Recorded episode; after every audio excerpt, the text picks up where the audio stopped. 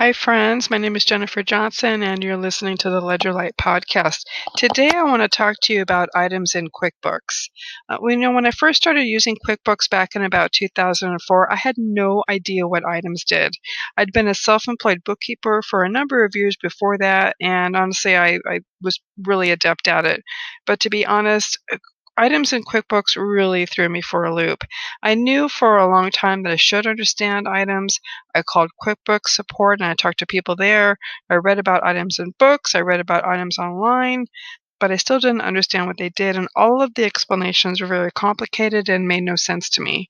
I'm a very visual learner, and I can understand the larger scheme of something uh, better than I can first understand the details. So it's easier for me to understand how a detail fits within the larger scheme once I understand the larger scheme.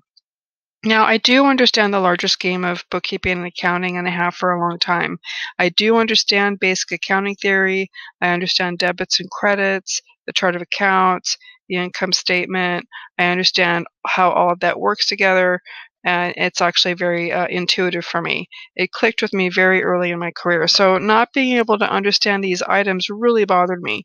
And on many of the accounting forums that I visited at that time, I saw that other people were confused about items as well. And, um, you know, but honestly, one day out of the blue, it just clicked and I got it. Now, you might be aware that in QuickBooks, there are three purchase windows the write checks window, the enter credit card charges window, and the enter bills window. I call these the three purchase windows in QuickBooks.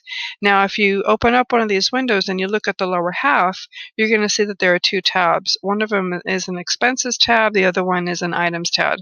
Now, in the expenses tab, you can post directly to the chart of accounts, but on the items tab, you cannot do that.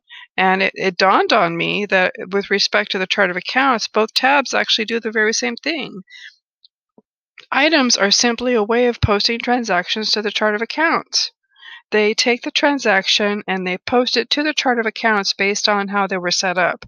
They are an intermediary step between us and the chart of accounts. Now, this explanation is so easy that it seems crazy to me that I didn't immediately understand items. But to be honest, none of the explanations that I encountered at that time were this simple, not at all. So I hope this helps you understand items in QuickBooks.